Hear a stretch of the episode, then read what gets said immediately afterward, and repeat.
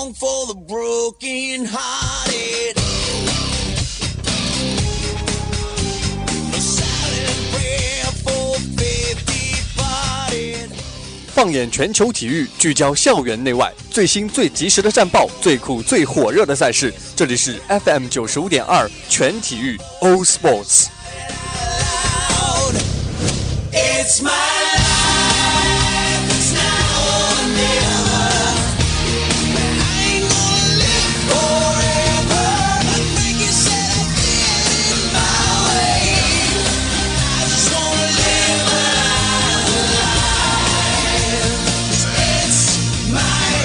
life.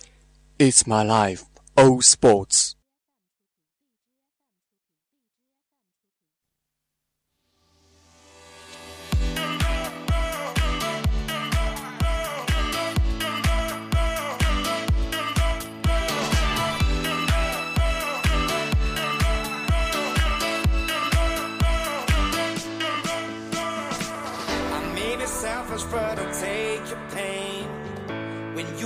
Weak, I'll make you strong again.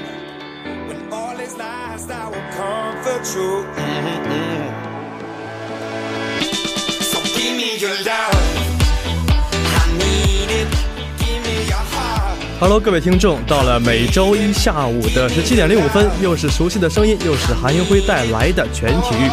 呃，那么说到十一过后啊，可以说是整个下半学年最长的一个，也是唯一的一个假期了。那么十一整整八天不见，不知道大家有没有想我呢？嗯，看起来是没有想啊，那么也没有关系。其实说到十一呢，我看到很多的朋友圈里面，大多数都是在刷一些旅游景点啊，或者是一些情侣秀恩爱。那么到了这两天，又开始刷这个鹿晗和关晓彤之间的这个新闻啊。其实有时候我就感慨，你说什么时候体育类新闻可以真正的上一次微博头条呢？呃，可能还是有点距离或者有点难度吧。其实我觉得体育可能并不像大家所想象的那样那么的有那种，呃，层次感或者距离感吧。不是说我不打球不运动就根本就不需要和体育沾边。不管是之后的生活中所要遇到的体育项目，还是即将迎来的体测，都需要大家去更好的锻炼身体。也希望大家能够从体育活动中不仅仅是去喜欢某个球星，更是去感受到体育所带给我们的特殊的激情和魅力。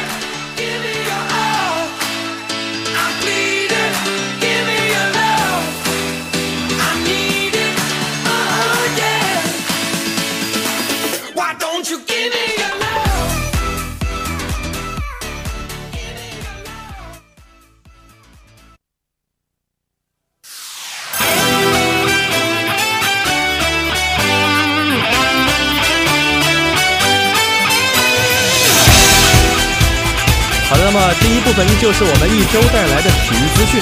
首先是足球方面，北京时间十月九号凌晨，二零一八年俄罗斯世界杯欧洲杯的预选赛 F 组第十轮，英格兰以一比零小胜立陶宛，小组头名晋级俄罗斯世界杯的决赛圈。凯恩罚入了点球，成功制胜。英格兰预选赛三十九场保持不败战绩，战绩为三十胜九平。英格兰队长凯恩点球制胜，近十场各项赛事中一共打入了十五粒进球。然后是篮球方面，在昨天进行的骑士和奇才的季后赛季前赛比赛中，骑士以九十四比一百零二不胜奇才。那么值得一提的是呢，这场比赛中骑士的所有第一阵容都是没有上场，不管是詹姆斯还是刚来的韦德，都是选择了休战。那么第二阵容中的杰夫格林拿到了十九分和七个助攻的数据，奇才则是多点开花，休克斯十三分，乌布雷十二分，而比尔拿下十一分，帮助球队锁定胜局。最后呢是网球方面，北京时间十月八号，二零一七年中国网球公开赛继续进行。男单决赛，头号种子纳达尔打出了连赢九局的冲击波，以六比二和六比一成功击败了澳大利亚的新秀科耶高斯，时隔十二年再夺中网冠军。那么这也是纳达尔的赛季第六冠，职业生涯的第七十五冠。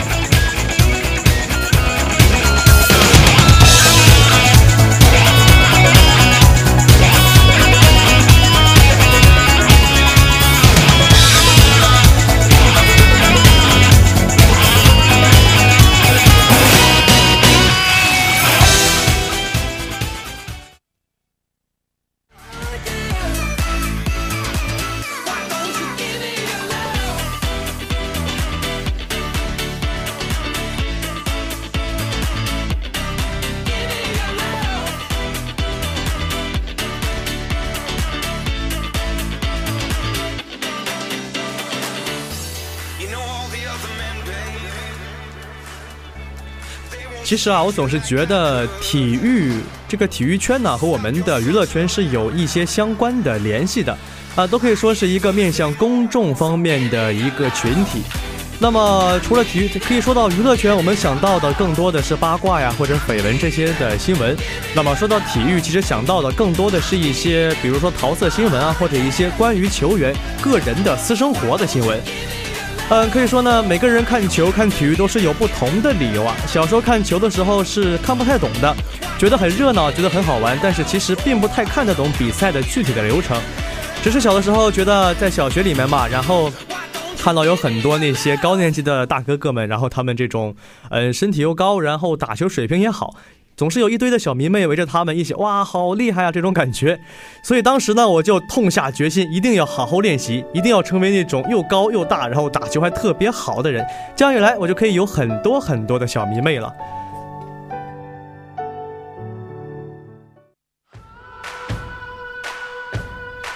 然而呢，实际上度过了这么多年啊，虽然说一直在，有时候也在经常的打球，但是身高可以说是已经没有指望了，然后球技也是一般般。不过呢，值得庆幸的是，我还是拥有了一大批的小迷妹。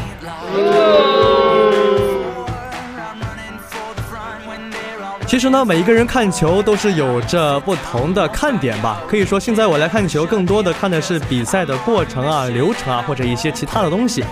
那么女生看球可能更多的还是看球员们呐，或者这些运动员们他们本身的颜值。呃，那么说到这个运动呢，其实我想提到的是前段时间在我们这个大学生范围内特别流行的一档综艺节目《中国有嘻哈》哈。呃，可以说在很长一段时间里，很多人看到我就说：“哎，韩老师，你会 freestyle 吗？”然后我就很遗憾的摇摇头：“哎，我不会。”那么，我觉得为什么嘻哈能够在我们大学生，尤其是在大学生这个范围内，以这么大的一个力度和流传性受到欢迎呢？其实，我觉得更多的情况下，可能我们喜欢的不只只是，不仅仅只是那个嘻哈当中的一些歌词或者它的这种 beat，更多的是嘻哈所带给我们的这种关于个性、关于自由，甚至是关于叛逆这方面所展示给我们的。可以说呢，作为一个师范大学的师范生啊，我们从小供我们选择的道路呢就不是很多，呃，可以说是在一条已经安排好的道路上一直走，然后一直做一个没有什么选择的选择吧。所以说，当这样一个节目横空出世的时候，我们会感到自己内心的那些小鹿啊，那些蠢蠢欲动的想法，仿佛一下子就活起来了。所以这也是嘻哈带给我们的这种叛逆感，这种偷偷摸摸的一种不按常规出牌的新鲜感。那么说到叛逆呢，运动员中的叛逆就有很多了。跟我们相比呢，我们的叛逆有很多可以说是并不能够算是一个叛逆吧。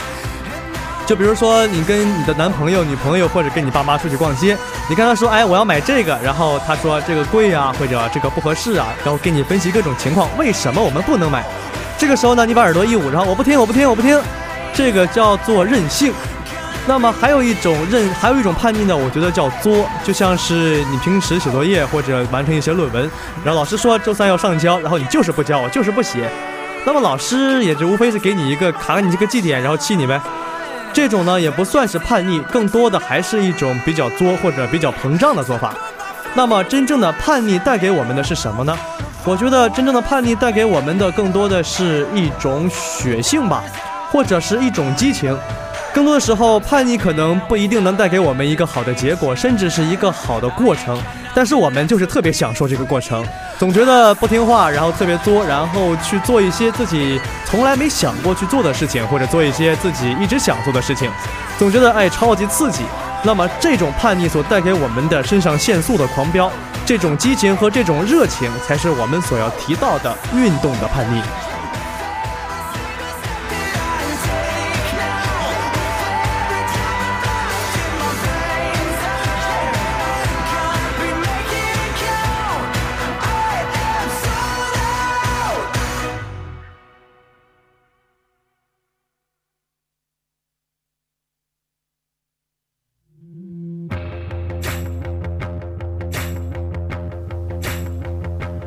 呃，那么说到这个叛逆的运动员啊，其实有很多我们觉得嗯非常有个性或者非常有特色的运动员。那么这里想说的第一个运动员呢，是我前段时间特别特别着迷的一个运动员，叫做马布里。呃，可能大家也了解啊，他是北京队的一个可以说是北京首钢的灵魂级人物。那么马布里这个人呢，他是在九六年的第四顺位被选入中了 NBA，可以说是在我们所有看 NBA 的 NBA 的人都知道的九六黄金一代。呃，那么这一代中诞生了艾弗森或者科比、卡特，还有马布里这样的一个人物，可以说是球员年的一个大丰收年。呃，但是马布里这个人啊，其实在前段时间，尤其是在他在 NBA 那段时间里的，他的口碑是非常差的。我记得有段时间，我跟我的，因为跟我的舅舅啊一起看球，因为本身我这个年龄段其实没有看到过特别多马布里之前在 NBA 的表现，更多的是通过一些录像，通过一些回放。舅舅就会跟我说啊，你看马布里，哎，他运球了，他传球了，他把队友抢断了，他自己上篮了，哎，他丢分了。那么可以说，马布里的进攻真的是一气呵成，从头到尾只是一个人在自导自演。其实这个人呢，他本身我觉得他是一个非常好胜，也是自尊心非常强的一个人。他忍受不了自己的失误，更没法忍受队友的失误。加上本身这个性格是很狂的一个性格，所以不管是在场上比赛，还是在场下的日常生活中，都非常的不受待见。他总是喜欢把球牢牢地把在自己手里，自己运，自己投篮，自己打球，然后总是想自己去做球队的第一名。他从来不在乎说，哎，我谁去做第二名，谁去做我的一个帮手，他他不需要。我觉得我一个人打就能打挺好。所以说，马布里这个球员呢，一直是不断的跟在这个球队里的。上到教练员，上到总裁，上到这个管理层，下到球员，下到他的朋友，都是一直在不停的吵架，不停撕逼，不停的强调自己才是这个球队的唯一。呃，那么作为一个可以说球技是非常不错的球员，他也是第一支被东家森林狼球队扫地出门的一个球员。啊，那么随后在尼克斯的时期，更被记者称为是纽约最受人责骂的运动员。那么马布里被和他的主帅闹翻的那天开始呢，三个星期内，接连迎来了好几个至亲的离世，可以说是先是他的启蒙教练，然后是他的姑姑，最让他感到无法接受的是他父亲的去世。呃，当时的球队是没有告诉马布里这个噩耗啊，直到比赛结束后才偷偷的告诉了他。那天呢，随着伴随着马布里的崩溃离开球场的，没有这种安慰，没有这种惋惜。有的只有整个主场球迷的嘘声和白眼，可以说马布里是在与全世界为敌啊！他总是在做一些他认为正确的事情，并且是在拼命的去做，但是并没有任何人去承认他，去认可他，只认为哎，马布里这个独逼，这个球员他没有更好的前程。呃，这也是他后来来到中国，然后有一个新生活的可以说是铺垫吧。那么，在零八到零九年的时候，马布里并没有打球，他是离开了赛场，离开了球场，在网上开启了一段网红生活、直播生活。镜头里呢，经常失控的大哭，然后吞食凡士林，做出各种各样的出格的、非常奇怪的举动。几天也不吃饭，吃点水果，吃点麦片，可以说是一个自暴自弃的过程吧。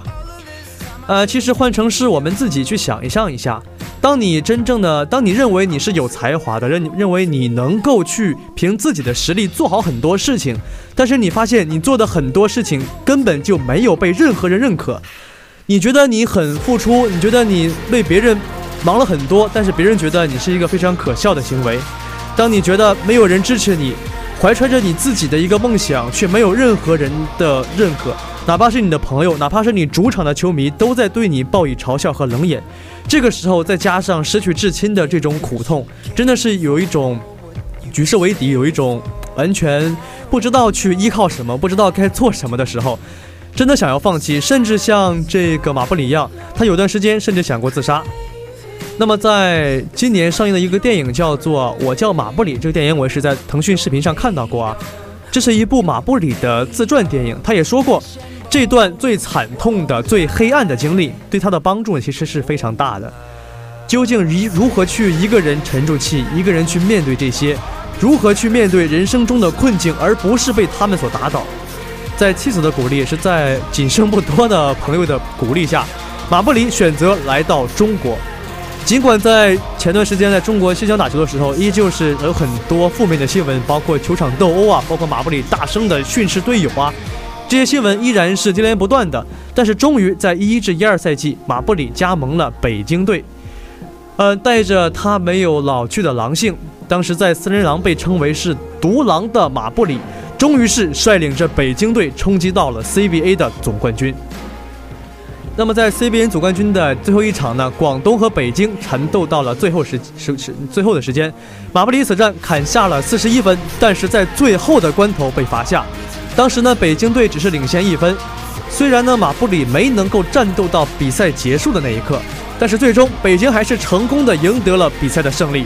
马布里激动的坐在场地上很久很久才能站起来。这位假的北京人终于拿到了人生中真正的第一个总冠军。我们可以想象的是，当马布里回首他以前、他前些年经历过的这种种的坎坷和愤怒，或者说失望和绝望，当他拿起这座金灿灿的冠冠军奖杯，当他看到将近两万名的主场球迷对他大喊着 MVP，而不是让他滚的这种字眼的时候，这种感觉、这种落差和这种这种救赎，能给他带来的是什么？那么这也是北京队在 CBA 的首个总冠军，也是 NBA CBA 历史上的第四支总冠军队伍。那么可以说，有马布里、有老马在的这支北京首钢队，也是真正的开启了一段崭新的旅程。那么马布里到现在已经是四十多岁了，可以说是从我们之前调侃他一个独逼、一个打球根本不会传球的独逼，一个喜欢打架、喜欢找事情、喜欢搞事情、喜欢跟人撕逼的一个问题球员，到现在成为一个老当益壮，即便是已经走路有点不像以前那么矫健了，即即便是已经扣不动篮了，但依旧是凭着骨子里那种狂，那种那种对任何事情都看不起的狂，他还是在奋斗着，在这个球队上挥洒汗水。去为自己的梦想，也为这个球队的梦想。他发现，可能在一个地方并不适合他，可能很多人都不待见我，那也无所谓。我来到了北京，即便我是一个美国人，即便我在美国打球被所有人都唾弃，但我在中国，在 CBA，在北京队的这个主场，我有很多爱我的球迷。可能这也是马布里所选择的一个人生吧。即便到现在呢，说到马布里，依然是说还是一匹独狼，但他所带给我们的却远远不止当年那样。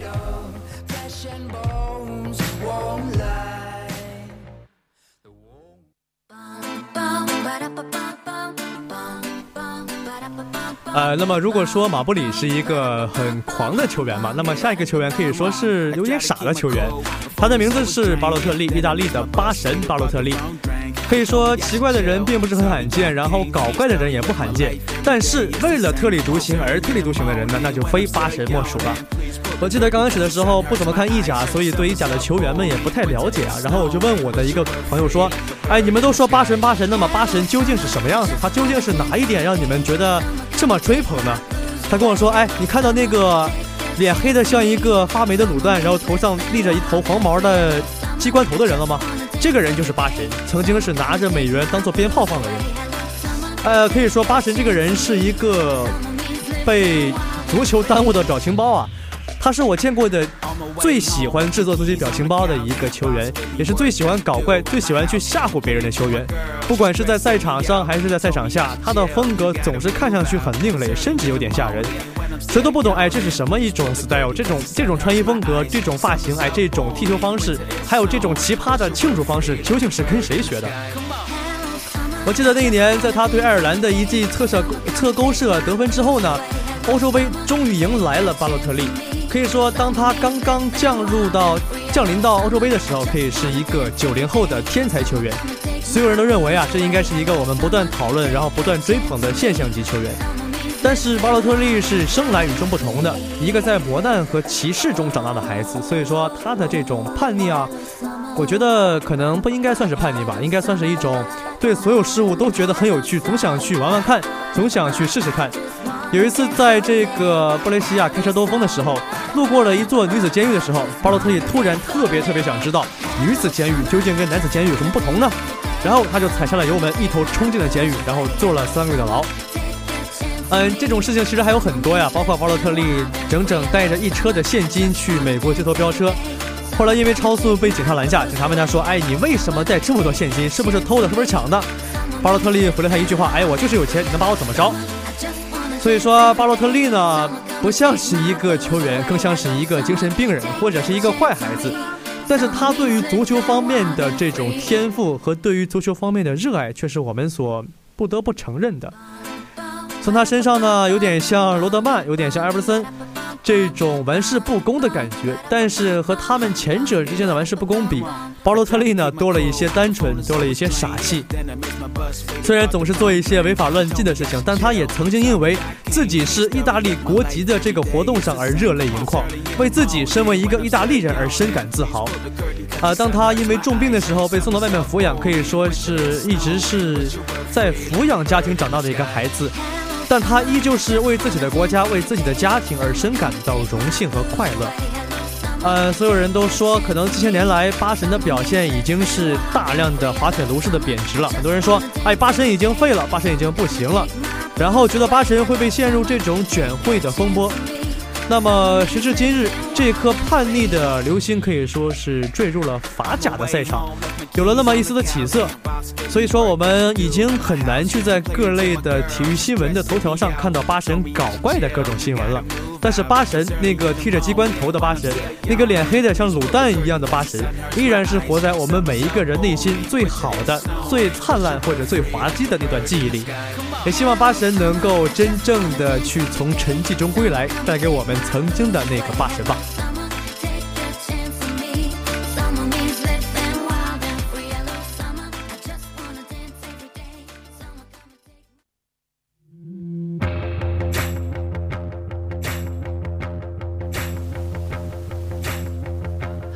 如果说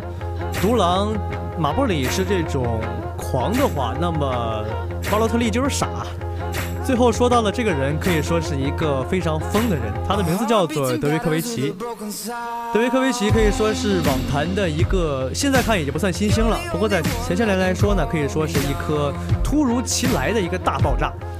我记得当时是在中午吃饭的时候，吃午饭的时候看到是在。一一年还是一一年的时候，是纳达尔和德约科维奇的一场比赛，从中午大概一点左右开始进行比赛。当我吃完了午饭，下午忙了一下午，到了晚上吃晚饭的时候，这两个人还在打，打了整整五六个小时。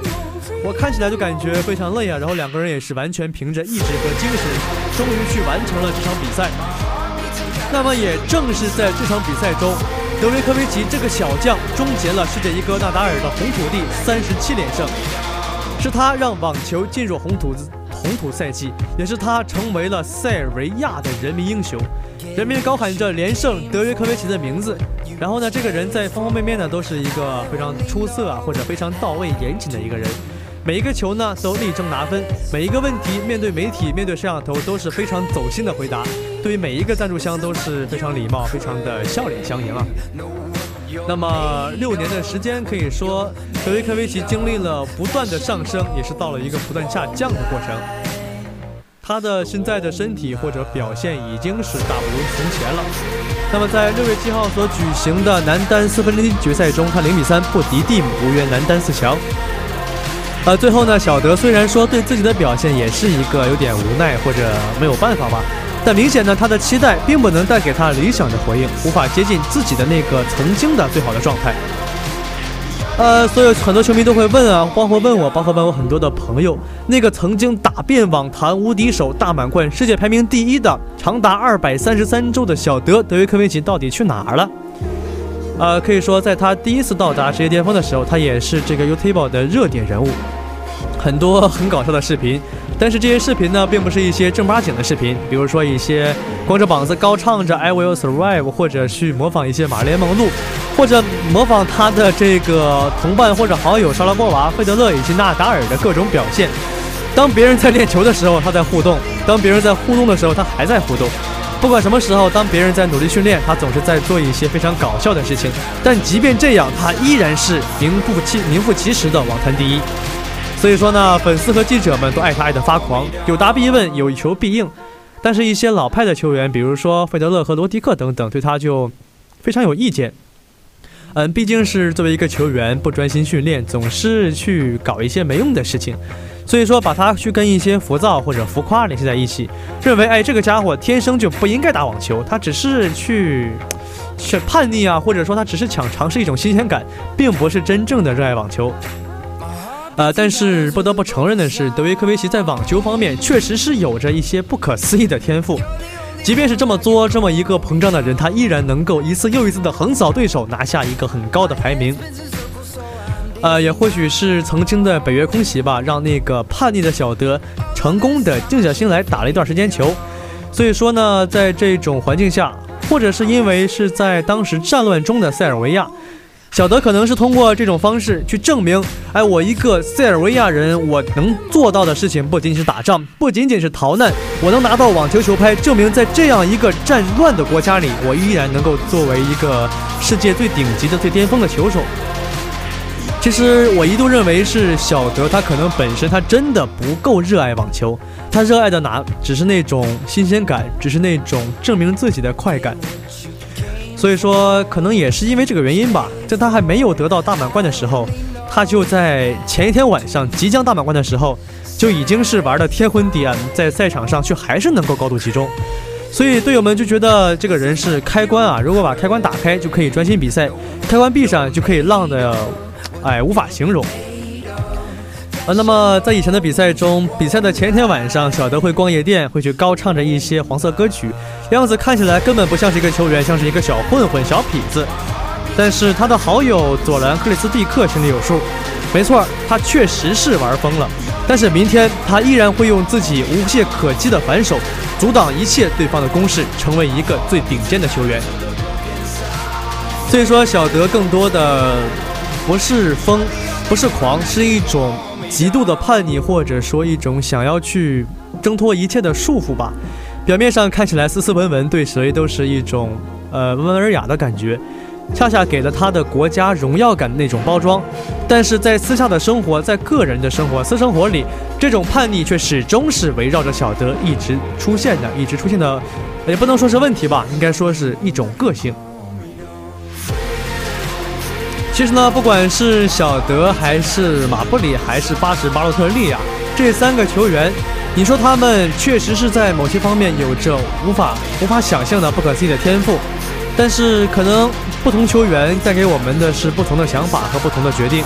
有的人认为说老老实实安分守己做一个扎实的球员，这也没错。就像马刺的邓肯，还有现在的莱昂纳德，他们也确实是一个球队的灵魂人物。那么像小德、像马布里、像巴洛特利，他们这种叛逆、这种玩世不恭，我们也不能说他是对或者是错，或者在有些人眼里看来呢，他是一种不尊敬，或者是对体育的亵渎。但有的人就是爱他们的这种叛逆和这种玩世不恭。所以说，叛逆的球星总有给我们带来不同的感觉或者不同的回忆。只是这种叛逆也不会一直存在下去，会随着时间、随着热血慢慢的冷却。所以最后说成一句话呢，也就是希望大家能够且行且珍惜。这里也建议大家能够去在一个不出格的情况下，更多的去找到属于自己的那种真正的叛逆吧。